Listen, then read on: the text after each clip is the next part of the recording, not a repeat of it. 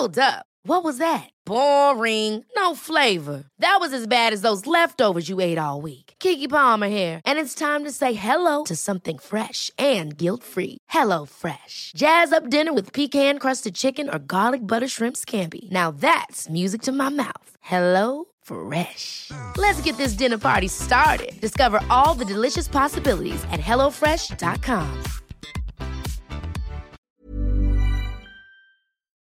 Heraldo Radio.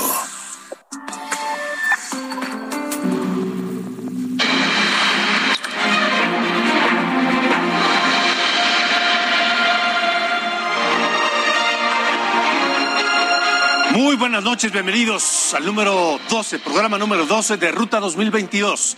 Este esfuerzo editorial 360 de Heraldo Media Group, el más amplio y detallado, créame, el primero, el más amplio y detallado para la elección de seis gubernaturas en este año 2022. Yo soy Alejandro Cacho y le agradezco que nos acompañe en esta noche. Sofía García, ¿cómo estás? Buenas Muy bien, ¿y tú? Buenas noches. Buen inicio de semana ya. Buen inicio de semana, por supuesto. Saludos a quienes nos escuchan a través de la radio. En la cadena nacional del Heraldo Radio, 32 entidades en el país, 75 ciudades, 99 frecuencias. También en los Estados Unidos, porque allá hay muchos mexicanos interesados en lo que ocurre en México. En Texas, en eh, Houston, San Antonio, McAllen, Austin, Brownsville, eh, ya dije San Antonio, dije Houston, bueno, en Chicago también, en Atlanta y en el sur de California. Saludos a todos. Por la televisión nos pueden seguir a través del canal 10 de TV Abierta, en el 10 de Axtel, en el 10 de Total Play, en el 151 de Easy y 161 de Sky a nivel nacional. Esta noche en Ruta 2022 hablaremos de Movimiento Ciudadano que está ya pues perfilados sus aspirantes para ser candidatos en los seis estados que habrán de tener elecciones para gobernador en este 2022. Pero no son los únicos, también PRI, PAN y PRD anuncian aspirantes. Le diremos quiénes son todos ellos esta noche aquí en Ruta 2022. Comenzamos. Faltan 132 días para las elecciones del 2022.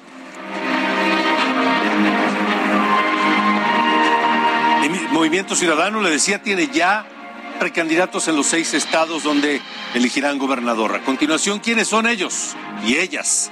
Vamos a Aguascalientes. Allá, la precandidata de Movimiento Ciudadano es Anayeli Muñoz. En Durango, Patricia Flores. Patricia Flores eh, Elizondo, que es sobrina de Rodolfo el Negro Elizondo, quien fuera un colaborador muy cercano de Felipe Calderón, panista de toda la vida. Bueno, Patricia Flores Elizondo dejó el PAN y aceptó la candidatura de Movimiento Ciudadano. En Hidalgo hay dos precandidatos, dos aspirantes a la precandidatura. Francisco Javier Berganza, usted lo conoce, este hombre cantante que ya fue aspirante en el PRI, en el PAN, en el PRD, en Morena y ahora está en Movimiento Ciudadano. El segundo aspirante de Movimiento Ciudadano en Hidalgo es Ignacio Hernández Mendoza. En Quintana Roo está Roberto Palazuelos, que se llevó la nota el fin de semana, la nota de carácter electoral, porque finalmente se registró como aspirante a la precandidatura de Movimiento Ciudadano para gobernador de Quintana Roo. También se, se registró Alfredo Canter allá en Quintana Roo. Y en Tamaulipas, el aspirante único es Arturo Díez González, quien ya fue, por ejemplo, presidente municipal de Ciudad Victoria. Así que por eso, esta noche, finalmente, Roberto Palazuelos, le digo, se registró como el aspirante a la precandidatura de Movimiento Ciudadano. Y esta noche, Roberto Palazuelos está con nosotros aquí en Ruta 2022. Y te saludo, Roberto. ¿Cómo te va? Alejandro, buenas noches. Gracias por tu espacio. Te saludo también con mucho gusto. Gracias, Roberto. Finalmente, ¿cómo, cómo, qué pasó el fin de semana? Hubo negociaciones, hubo pláticas y finalmente Movimiento Ciudadano es tu, tu, partido para buscar ser gobernador de Quintana Roo? Bueno, lo que pasó fue que hubo un cambio de género por, por algún acomodo de las candidaturas en los seis estados. Hubo un cambio de género en Aguascalientes que iban a ir con Toño Martín del Campo. Finalmente Toño ya no la buscó, cambió a una mujer y eso le dio el masculino a Quintana Roo. Eso fue lo que sucedió. De acuerdo, y entonces te registras como aspirante a la candidatura y ¿qué sigue después de esto? Bueno, estoy registrado como precandidato. Los tiempos electorales marcan, creo que hasta el, el 17 más o menos de, febrero, que ya estará la candidatura formalmente. Y ahorita en este momento podemos empezar a movernos, pero solamente para mensajes a la militancia. No podemos hablar todavía de propuestas. Pero bueno, yo estoy muy contento, Alejandro, porque este partido a mí me encanta, porque con este partido no nada más es llegar a la gubernatura, sino con este partido es ser parte de un proyecto de nación. Yo siento que Movimiento Ciudadano es un partido progresista que trae la ecología en su mente y en su actuar muy fuerte. Me encantan las frases de que yo quiero futuro, no quiero hidrocarburos. Sí. Ahora, Roberto, tú has sido un tipo siempre eh, polémico. Desde que se te conoció como actor, eh, luego en tu faceta de empresario, la de actor nunca la has abandonado, pero siempre has tenido inquietudes por la política. ¿Qué le dices hoy a los quintanarroenses que dicen, es que Roberto Palazuelos es actor? Pues, ¿Qué vas a ver de política? ¿Qué experiencia tendrá? Hay, hay quienes te critican por eso. Bueno, pues para eso es la campaña, ¿no? Para poder demostrar en realidad quién eres, la preparación que tienes. Y yo pienso que a estas alturas de la vida, en que hay diversidad sexual, equidad de género, pues tampoco podemos ser discriminatorios con cualquier actor, político de la sociedad que decida servir a su patria, ¿no? Yo pienso que el derecho de poder ayudar a tu estado, ayudar a tu país, ayudar a la gente, es un derecho muy bonito y y lo puede tener un barrendero, un actor, un doctor, un psicólogo, quien sea.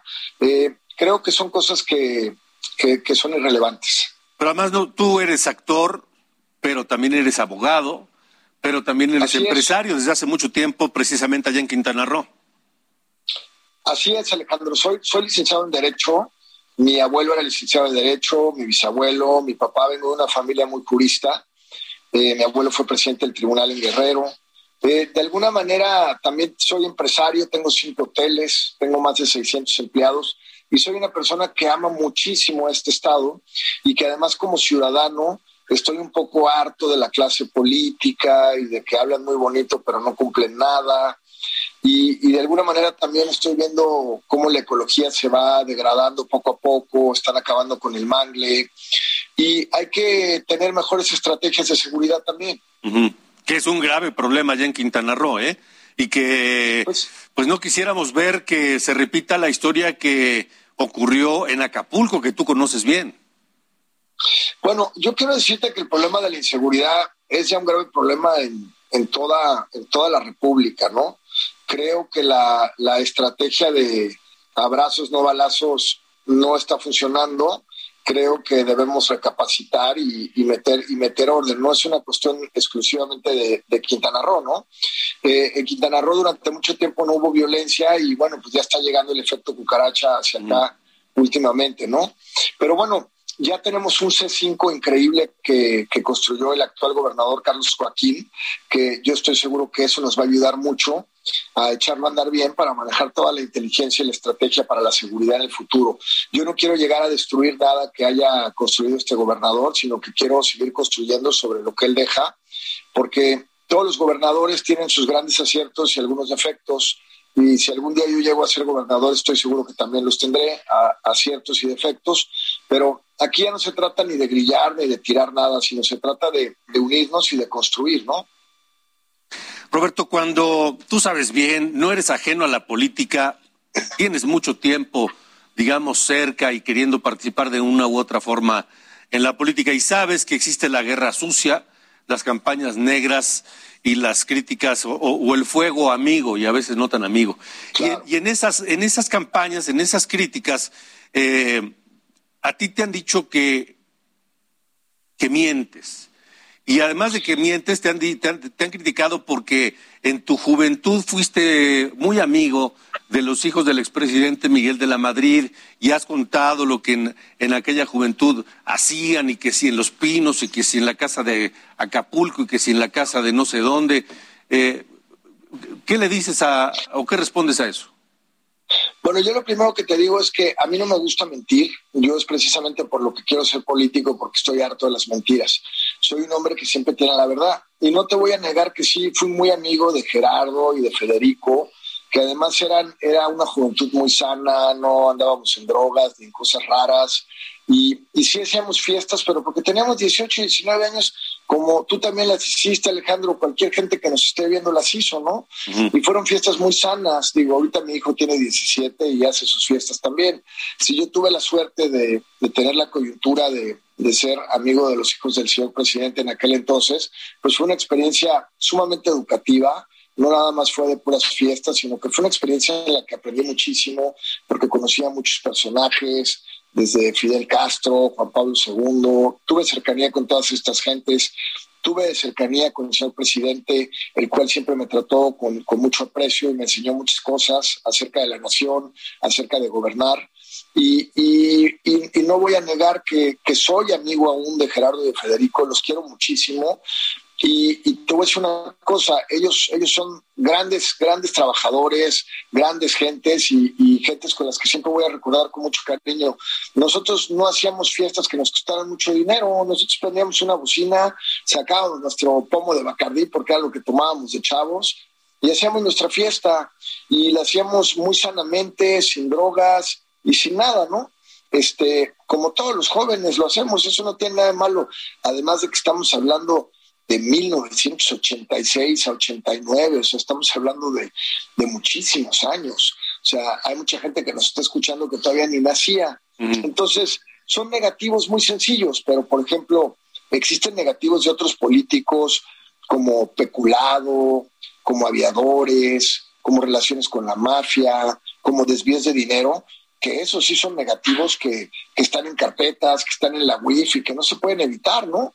En mi caso, pues bueno, pues yo fui un, jovencito que se divirtió. Ahorita la verdad es que ahorita ya la hora que es ya me estoy durmiendo, hermano. Yo ya, no, fíjate, tengo, tengo 55 años, Alejandro, los cumplo en 15 días. Ve cómo me veo. Si yo fuera una persona que fuera viciosa o que fuera reventada, no me vería como me veo. De verdad te lo digo, a mí me gusta dormir, soy muy deportista, soy muy cercano a Dios, leo mucho y todo el mundo tiene derecho a haber tenido una juventud. Yo, yo no tengo la culpa de eso y nunca lo voy a negar. Y me siento muy orgulloso de haber vivido esa etapa de mi vida, que a lo mejor habla nada más de las fiestas, pero para mí es una etapa que me formó mucho porque fue sumamente educativa. El ser cercano a la familia presidencial te da una educación muy importante y te da una visión muy diferente. ¿Qué le dice Roberto Palazuelos a la militancia de, de Movimiento Ciudadano en Quintana Roo? Bueno, a la militancia les mando el mensaje que ya llegó el momento de proteger a la naturaleza, que construyamos sobre las bases de este gobernador para que sigamos con el reto de la inseguridad, que es un problema nacional, no nada más de Quintana Roo. Y que bueno, yo le tengo un amor a Quintana Roo enorme y me estoy saliendo de mi confort y de mi vida para ir a servir a mi tierra.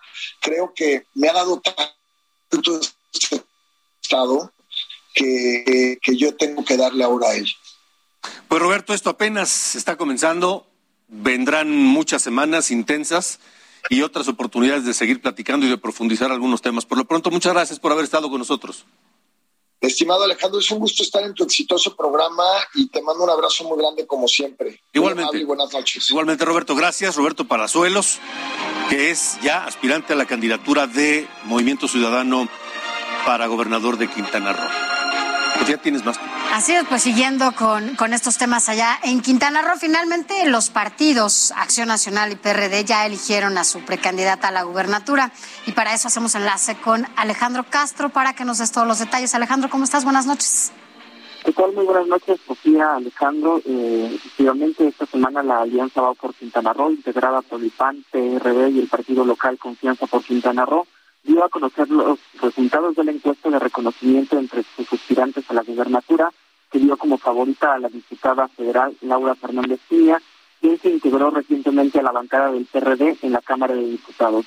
Recordar que Fernández Piña formaba parte del grupo parlamentario del Partido Verde y que llegó a la curul en una alianza también con Morena y el Partido del Trabajo. Los otros dos contendientes eran la senadora Mayeli Martínez y el empresario Roberto Palazuelos. Mayuli Martínez dio a conocer a través de sus redes sociales la aceptación del resultado y dijo el respaldo a Laura Fernández hacia la gubernatura. El pasado viernes comentarles que también se rumoró la salida de Maribel Villegas en la bancada de Morena para anunciarse como candidata de, como aspirante a la candidatura de Movimiento Ciudadano a la gubernatura, luego de perder las internas de Morena frente a Mara Lezama, la alcaldesa de Cancún actualmente. Incluso se convocó a una conferencia de prensa donde presuntamente se daría este anuncio, aunque finalmente esta conferencia fue cancelada. También comentarles que hasta el momento el PRI no ha definido candidatos, sin embargo, esta semana se rumoró a través de las redes sociales que quien podría abanderar al partido tricolor sería Leslie Hendricks, la hija del exgobernador Joaquín Hendricks, el exgobernador de Quintana Roo. Así es como se ha movido el tablero esta semana, el tablero electoral rumbo a las elecciones de 2022 en Quintana Roo. Sofía Alejandro. Bueno, pues estaremos al pendiente de lo que decida el PRI más adelante ya nos lo dirás tú. Gracias, Alejandro. Gracias, buenas noches. Y mira, justamente hablando de eso, bueno, pues allá la precandidata de Morena a la gubernatura en Quintana Roo, Mara Lezama, se reunió con la jefa de gobierno aquí en la Ciudad de México, Claudia Sheinbaum, y fue la misma mandataria quien en sus redes sociales informó sobre este encuentro con Lezama y la calificó como una mujer honesta, trabajadora y que gobierna con cercanía a su pueblo. Más allá de este encuentro, Lezama se ha mantenido con bajo perfil en estos días, Alejandro. Y mañana martes, los aspirantes del PRI a gobernar Quintana Roo deberán presentarse en la sede de su partido en Chetumal, la capital. ¿Para qué? Para registrarse y luego será la Comisión de Procesos Internos del PRI quien verificará el perfil de cada uno de los aspirantes y decida quién será el abanderado al final. Insisto, se habla de, de la hija del exgobernador Joaquín Hendrix, quien podría ser la mujer del PRI que busque ser candidata de Quintana Roo. ¿Y cómo se perfila finalmente la boleta? Hemos estado haciendo aquí en Ruta 2022 el ejercicio de presentar cómo quedaría finalmente la boleta para elegir gobernador en cada estado. Y ya que hablamos de Quintana Roo, ¿cómo quedaría? Bueno, por Morena ya está perfilada, sin oposición, sin competencia, por Morena, Partido Verde, Partido Movimiento Auténtico Social, es Mara Lezama. Ahí está, Morena, PT, Verde y el Partido Auténtico Social. Por la alianza PAN-PRD, Laura Fernández finalmente se decidió también este fin de semana. Por Movimiento Ciudadano hay dos aspirantes, como le decía, Roberto Palazuelos, con quien acabamos de platicar, y Alfredo Canter, otro de los que se registraron para buscar esa candidatura. Y por el PRI, le decía, es todavía una incógnita, mañana se harán los registros y habremos de saber quién competirá finalmente por la gubernatura de Quintana Roo bajo las siglas del Partido Revolucionario Institucional.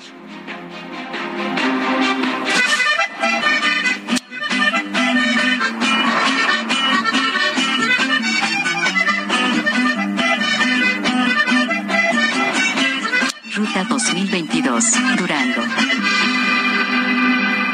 Bueno, ¿qué hay de Durango? Allá en Durango, el precandidato a la gubernatura del estado por el PRI, Esteban Villegas, dijo que continuará visitando los municipios del estado para escuchar las necesidades de la gente y que no prestará atención a quienes buscan desestabilizar su proyecto y confrontar a la alianza con el PAN y con el PRD. Llamó a esos dos partidos, PAN y PRD, a la unidad. Así lo dijo Esteban Villegas en este equipo tiene que ser un equipo plural, que ellos lo van a ver, que van a estar integradas sus visiones, sus puntos de vista, sus necesidades de toda la gente, no, no en los políticos, sino a toda la gente que ellos representan. Bueno, y a propósito, el senador Gustavo Madero también aseguró que el panista Héctor Flores es la mejor opción para la candidatura a la gubernatura de Durango. Ignacio Mendívil, también allá tú tienes toda la información. Buenas noches. ¿Qué tal? Muy buenas noches. Bueno, te informo y les informo a todos eh, la audiencia, pues que efectivamente el Partido Acción Nacional está cerrando filas y hoy le tocó al senador Gustavo Madero estar presente aquí en Durango con la militancia y hablando de que Durango está un dilema del futuro con el canto de las sirenas de Morena. Y, y fue muy enfático en señalar que Héctor Flores pues ha mantenido la unidad del partido y que puede encabezar esta alianza PRI-PAN-PRD y que bueno pues también eh, destaca que el proyecto del PRI del PRD pues debiera de eh, fusionarse a favor de un eh, partido como es el, Partido Acción Nacional que está siendo gobernado por este partido el estado y el ayuntamiento de la capital. Destacó que es momento de evitar que el discurso endulzado, sin calorías y hasta tóxico para la sociedad que no está dando resultados de Morena, pues se llegue a las boletas y que cautive a los duranguenses cuando pues eh, las cosas se están haciendo bien y que bueno, pues en seguridad, en eh, generación de empleos, en muchos rubros Durango sigue avanzando de manera importante. Dejó en claro que el Partido Acción Nacional está en la mejor disposición de mantener la alianza, pero sin imposiciones. Se sigue dando este discurso y que bueno, pues se ha venido manejando de que no quieren de, que haya eh, una decisión popular, sino que sea exactamente la ciudadanía duranguense la que en esa encuesta que dijeron en el pacto de alianza, pues se respete los resultados, no lo que ha sucedido acá en Morena, porque ustedes saben pues que aquí todavía siguen peleando en Morena Vitela contra, bueno, el doctor José Ramón Enríquez contra Vitela. Así las cosas desde Durango. Gracias, gracias Ignacio, buenas noches. Buenas noches. Y bueno, por su parte, la aspirante a la gubernatura del estado allá por Morena, Marina Vitela, ha tenido también muy pocas actividades públicas como parte de su precampaña desde el inicio de la misma, que fue el pasado 3 de enero. Bueno, y en Durango, al momento, la posible boleta electoral quedaría como sigue. Por Morena, PT, Partido Verde Nueva Alianza, Marina Vitela Rodríguez. Ya desde hace algunas semanas está definida esa esa precandidatura. Por la alianza PRI-PAN-PRD, Esteban Villegas, de origen priista. También está Héctor Flores, de origen panista, y ellos dos al final buscan ser los abanderados de la alianza PRI-PAN-PRD. Por eh, Movimiento Ciudadano, Patricia Flores Elizondo, que le decía, es eh, sobrina de Rodolfo Elizondo, antes fue del Partido Acción Nacional y apenas unos hace unos días dejó el PAN para aceptar la invitación del Movimiento Ciudadano. Fue una funcionaria muy influyente en la presidencia de Felipe Calderón.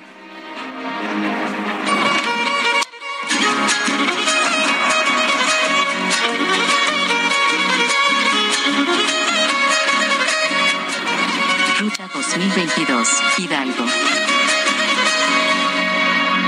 Vamos a Hidalgo, donde la precandidata del PRI, Carolina Villano, se reunió con el gobernador Omar Fayad, luego de la disputa que tuvieron entre el gobernador Fayad y la dirigencia del PRI para ver quién podía imponer al candidato finalmente de la alianza.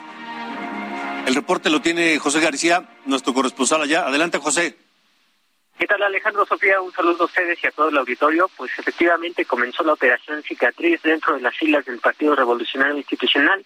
Luego de la reunión que sostuvieron el día de ayer por la noche, la precandidata única de la coalición Va por Hidalgo, Carolina Vigiano, Austria, y el gobernador de Hidalgo, Omar Fayad Meneses, quienes se reunieron en un restaurante en la, en la zona centro de la ciudad de Pachuca, donde al parecer dirimieron sus diferencias ya que la propia precandidata y también diputada federal subió un post en sus redes sociales en los que ansigaba al mandatario estatal como amigo, compañero de partido y líder, y desde hace muchos años que han caminado de manera conjunta por el bienestar de la entidad.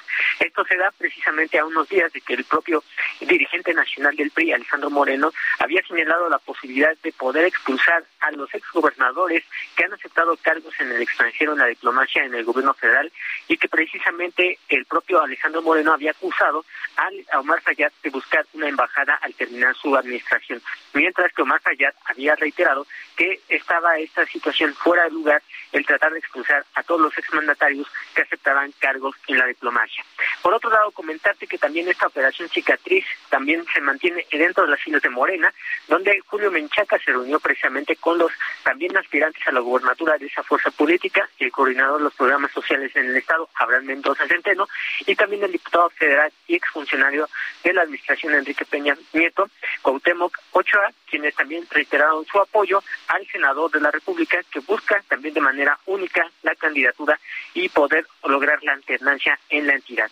Así las cosas hasta el momento en el proceso interno para la gubernatura, donde también se encuentra el cantante y diputado local con licencia Francisco Javier Berganza, precisamente postulado por el Movimiento Ciudadano, y quienes serían estos tres personajes los que conforman la boleta electoral para el proceso electoral de este año. Es la información que tenemos hasta el momento, Alejandro. Muy bien, José, gracias. Vamos a una pausa, estamos en Ruta 2022. Tenemos más de Hidalgo y del resto de las elecciones, en Oaxaca, en Tamaulipas, en Aguascalientes, por supuesto, no se vayan.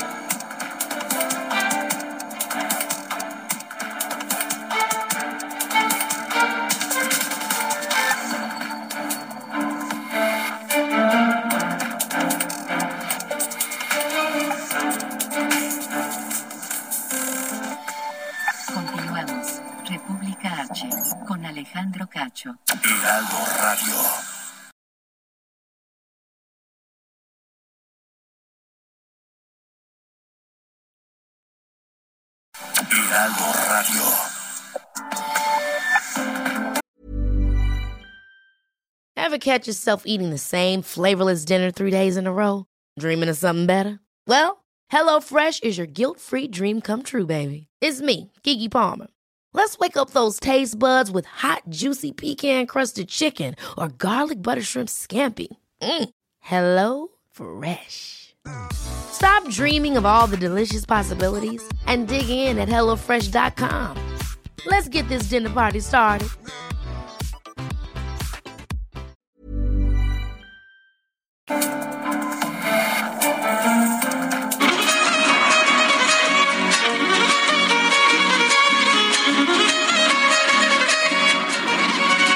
2022, Hidalgo.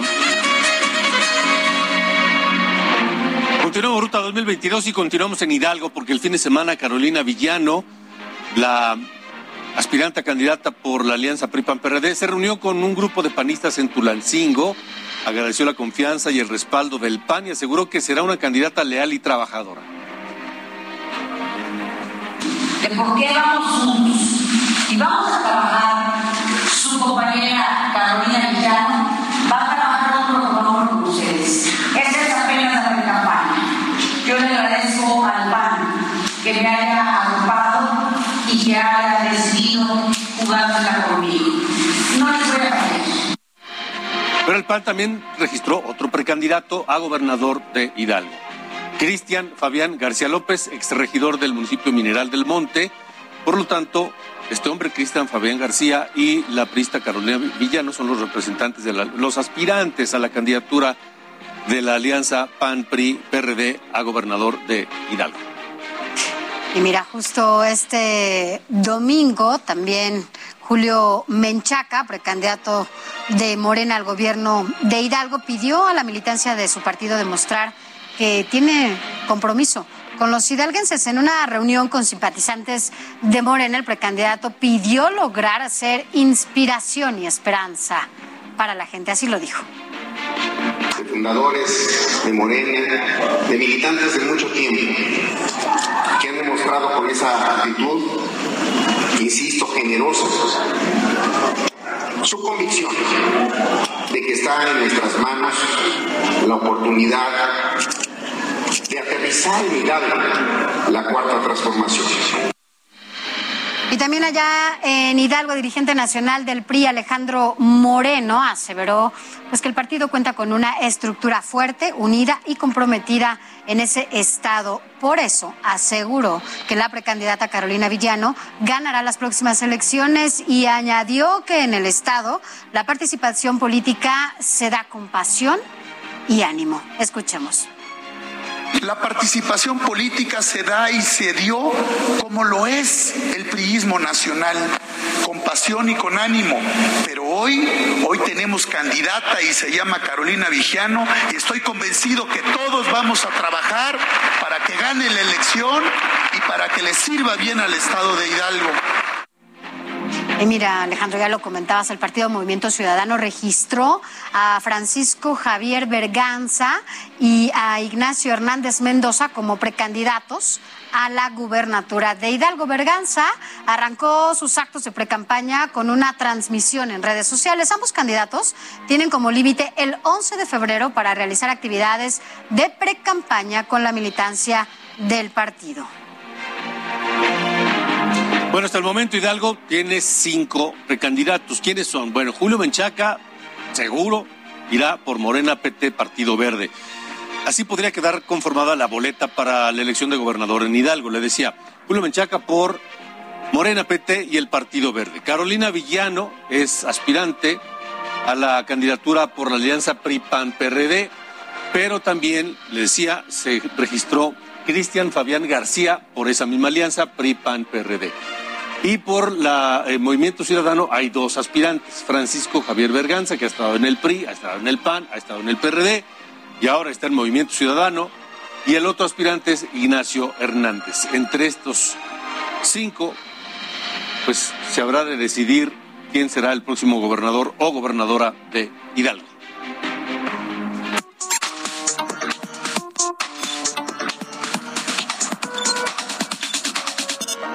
Mujeres hacia el poder, con Sofía García.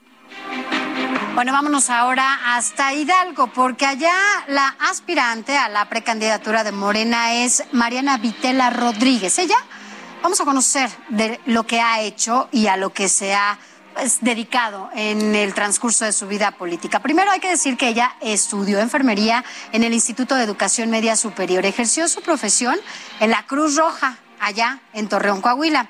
Después en el eh, IMSS también estuvo y posteriormente en el ISTE, igualmente en su ciudad natal. Arrancó su vida política en el PRI. Esto desde el 2007 hasta el 2010, en donde fue dirigente del Organismo Nacional de Mujeres Priistas y de forma paralela también ahí en el PRI se desempeñaba como secretaria general del PRI en Durango cargo que ocupó hasta el 2012.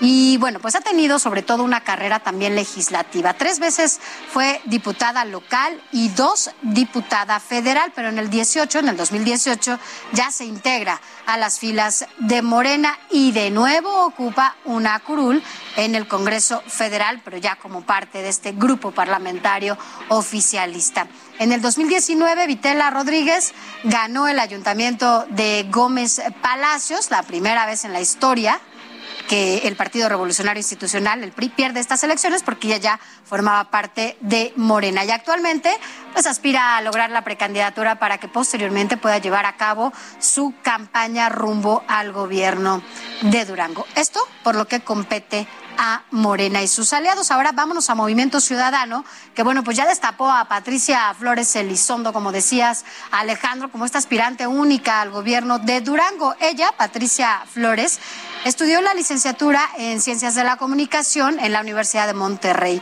Inició su vida política en la Cámara de Diputados, una larga política ahí en el Congreso, ya que de 1994 a 97 fue nombrada secretaria técnica de la Comisión de Concordia y Pacificación, la llamada COCOPA, ¿te acuerdas? La cual fue creada para llevar a cabo las negociaciones entre el ejército zapatista y la liberación, eh, liberación nacional y el gobierno federal. Era quien intervenía entre ambas partes. Pero ahí mismo, en la Cámara de Diputados, también fue secretaria general del 2001 al 2004. Esto que también, por cierto, fue la primera mujer secretaria general en la Cámara de Diputados. Y ya en el 2006 como lo has mencionado, cuando Felipe Calderón gana las elecciones presidenciales, pues ya se integra a su equipo, pero en el 2008 es nombrada la jefa de la oficina de la presidencia de la República, una vez más, la primera mujer que ocupa este cargo y permanece ahí hasta el 2010. Una de las personas más cercanas al presidente Felipe Calderón. En 2018 esa abanderada rumbo al Senado por la coalición por México, por México al frente integrada por el PAN, PRD y MC y ahora, en este año electoral 2022, quien la abandera rumbo a estas aspiraciones que tiene para la precandidatura, pues es Movimiento Ciudadano rumbo al gobierno de Durango. Así las cosas con estas dos mujeres aspirantes a la precandidatura, ya lo comentabas, pues ambas vienen de diferentes partidos y una de ellas muy cercana a Felipe Calderón, ¿no? Muy cercana, sí, muy cercana, jefe de la oficina de la presidencia, que es un cargo muy importante. Así es, hay dos años estuvo. Son las 8.38, vamos a Aguascalientes, porque allá el partido Movimiento Ciudadano eligió como precandidata a la gubernatura a la académica y feminista Anayeli Muñoz. Omar Hernández tiene los detalles de lo ocurrido en las últimas horas y días allá en Aguascalientes en materia electoral. Omar, buena noche. Gracias, buena noche. Efectivamente, ya quedó conformado también otra mujer y todo parece indicar que la contienda en Aguascalientes estará integrada por mujeres de un lado, proveniente del Partido Acción Nacional Tere Jiménez, por el otro lado en Morena Nora Rubalcaba y ahora el Movimiento Ciudadano Anayeni Muñoz, quien lleva una larga trayectoria dentro del Movimiento Ciudadano y se corrobora también de esta manera que no será un candidato externo. También se echa por suelo la posibilidad que todavía estaba latente, lo comentábamos la semana pasada, que eh, se tuviera ahí algún arreglo, convenio con el senador Antonio Martín del Campo, con su Movimiento Ciudadano tuvo algunos acercamientos y también queda conformado que sí habrá unidad entre pues los dos legisladores de Acción Nacional para tratar de, continuar con la gubernatura que en estos momentos lo tiene Acción Nacional allí en Aguascalientes a cargo del gobernador precisamente en esta entidad. Déjame comentarte para finalizar este reporte que Anayeli Muñoz fue diputada local allí en Aguascalientes y se desempeñaba como secretaria técnica de la unidad de género de la bancada de Movimiento Ciudadano en eh, la Cámara de Diputados a nivel federal. Y como te confirmo, pues bueno, es alguien proveniente dentro de las filas del partido, tampoco va a haber división ahí, aunque tampoco habrá muchas sorpresas. Es el reporte desde Aguascalientes. De acuerdo, Mar, gracias, gracias y buenas noches. Precisamente vamos a hacer contacto esta noche con Anayeli Muñoz, quien eh, pues ya se enfila para la candidatura de Movimiento Ciudadano. Anayeli, gracias por estar aquí en República, no en República, no, en Ruta 2022. Buenas noches. Hola, ¿cómo están Alejandro, Sofía? Un saludo, muy buenas noches, muy contenta de atender esta invitación y un saludo a todas las personas que, que siguen esta transmisión. ¿Qué reto significa ir por la gubernatura de Aguascalientes? Pues es un reto, yo creo que de los más grandes que he enfrentado en mi vida. Eh, yo soy, pues he estado toda mi vida en Aguascalientes, ahí he desempeñado, eh, como ya hace un momento Omar señalaba, pues mi trayectoria profesional. Entonces, pues es un reto porque es mi tierra, porque ahí está mi hija, está mi hijo, ahí mi madre, pues toda mi familia. Creo que el reto es importante porque tengo una trayectoria que me parece pues ha sido congruente, una trayectoria en la que he intentado eh, justamente pues conducirme bajo los ideales y que hoy pues así voy a tener que hacerlo en la campaña, eh, digamos como en lo personal pues es ese reto, ¿no? Que es mi tierra, que estoy decidida a hacer un buen papel y ganar la gubernatura de, Aguascalientes. Y digamos ya en lo político pues es un reto porque hoy vemos que hay eh, pues dos grandes partidos políticos, bueno, esta alianza que conforman tres partidos, el PAN, el PRI, el PRD y por otro lado Morena, que son como grandes partidos. Y Movimiento Ciudadano es un partido joven que está en crecimiento, pero creo que hoy tiene el contexto idóneo para conformar esta alternativa que la gente de Aguascalientes está buscando y pues evidentemente posicionarnos para la gubernatura. Ahora, eh, esta elección perfila solo mujeres hasta este momento para contender por la gubernatura. Eh, no recuerdo que en alguna otra elección pasada haya habido solo candidatas mujeres. Ese es otro reto. No, no, no. Eh, es un gran reto. Eh, al final, hace 10 o 15 años no nos imaginábamos justamente este escenario, ¿no? en la elección anterior sí fueron dos candidatas y me parece que dos candidatos hombres. El actual gobernador es hombre, pero sí es histórico.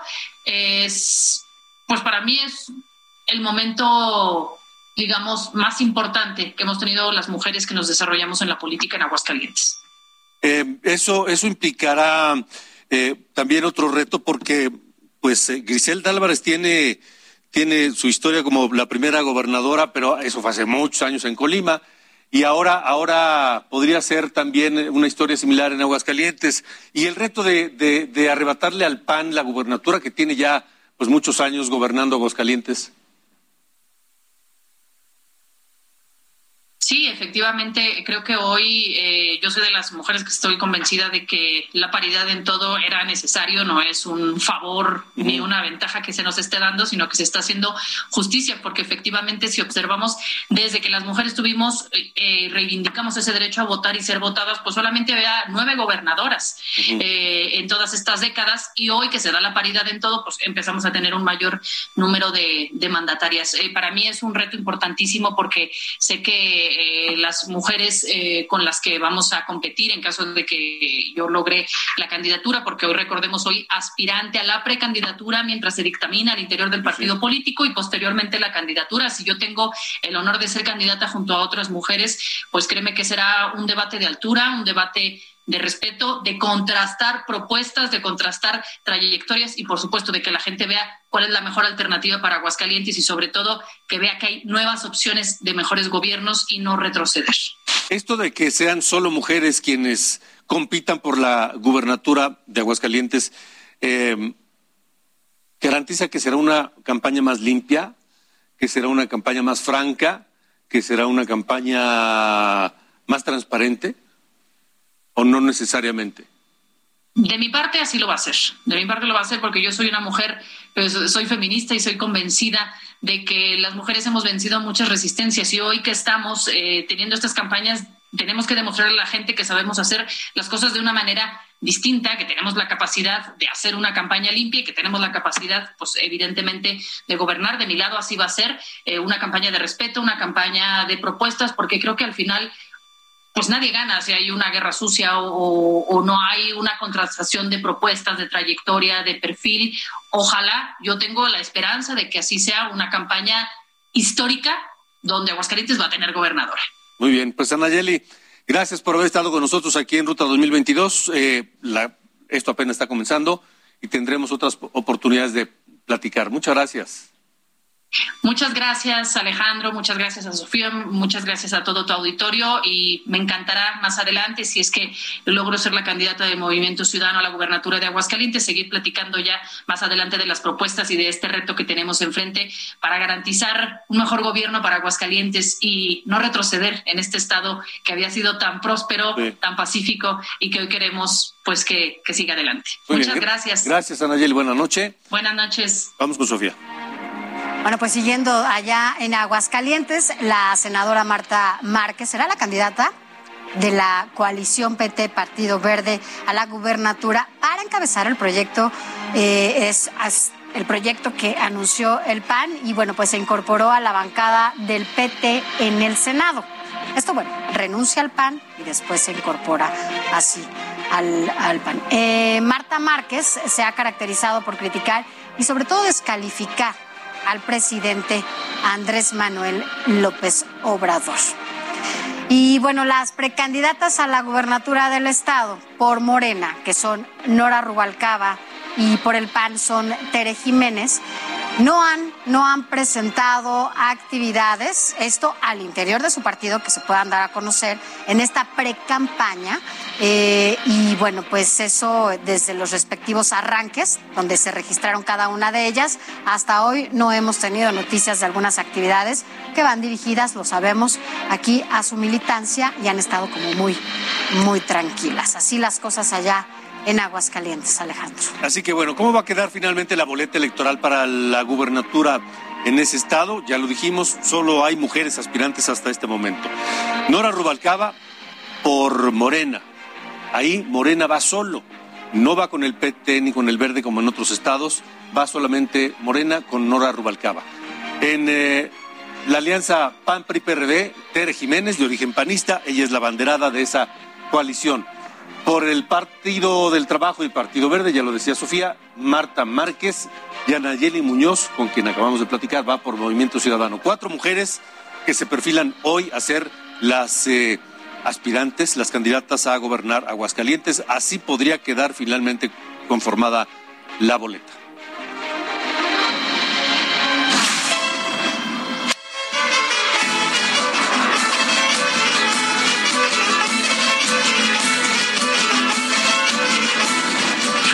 2022, Oaxaca.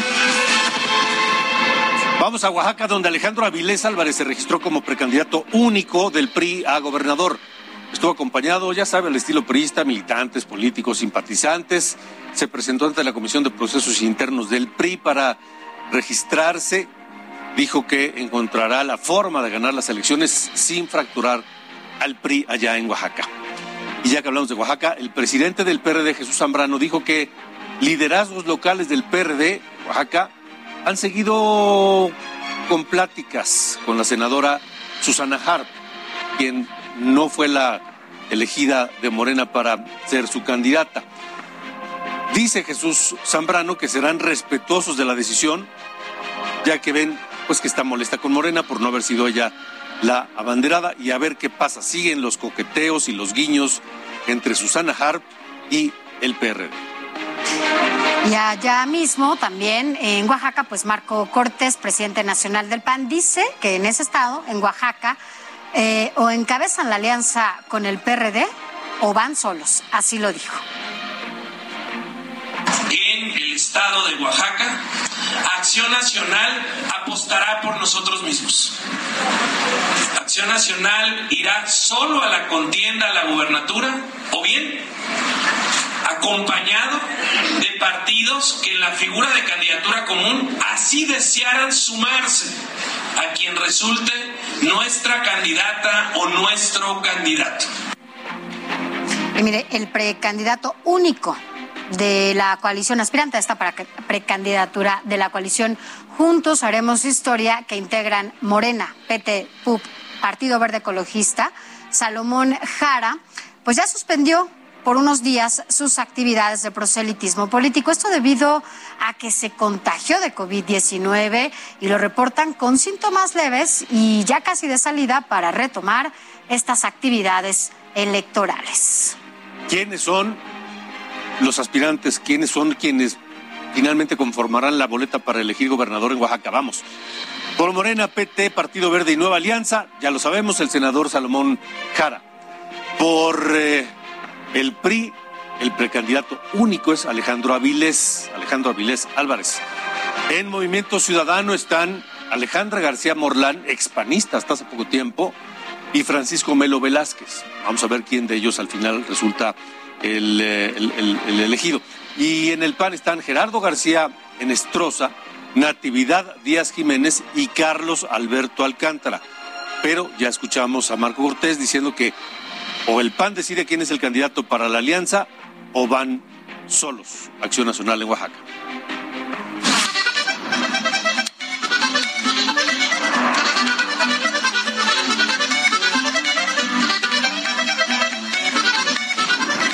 Ruta 2022, Tamaulipas.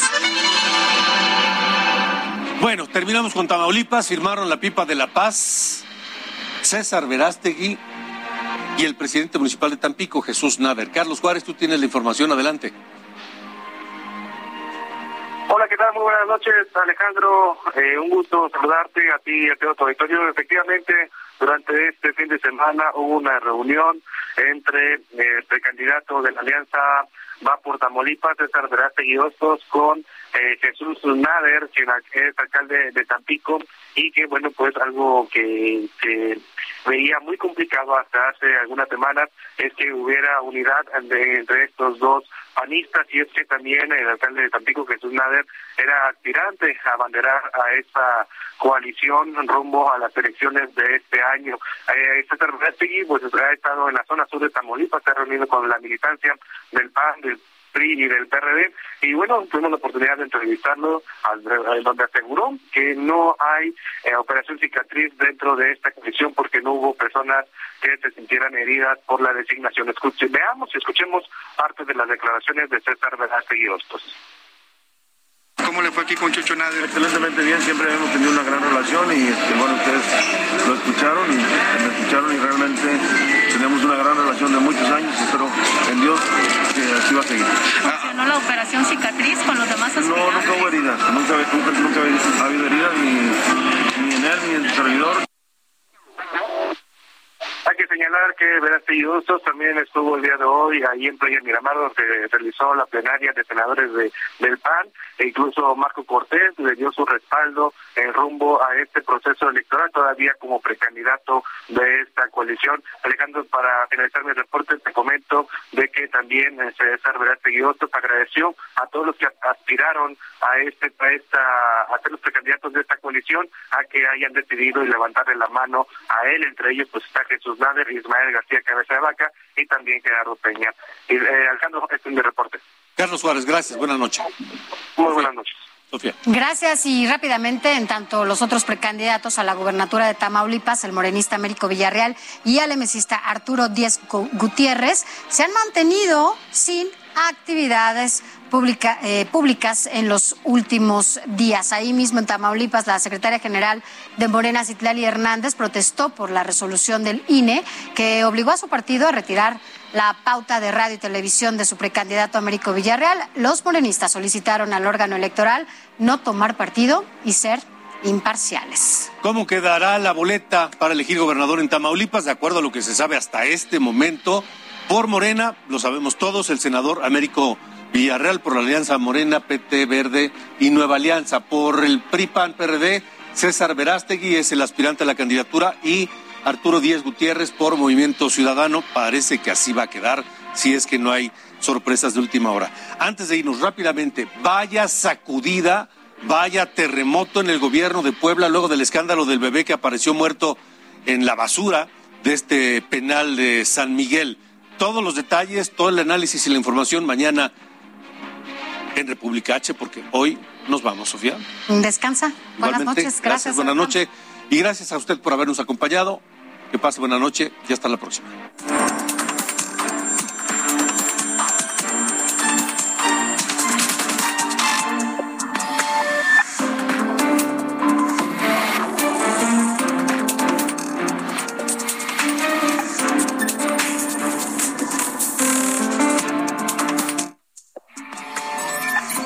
Esto fue República H con Alejandro Cacho. Heraldo Radio 98.5 FM, una estación de Heraldo Media Group, transmitiendo desde Avenida Insurgente Sur 1271, Torre Carrachi, con 100.000 watts de potencia radiada.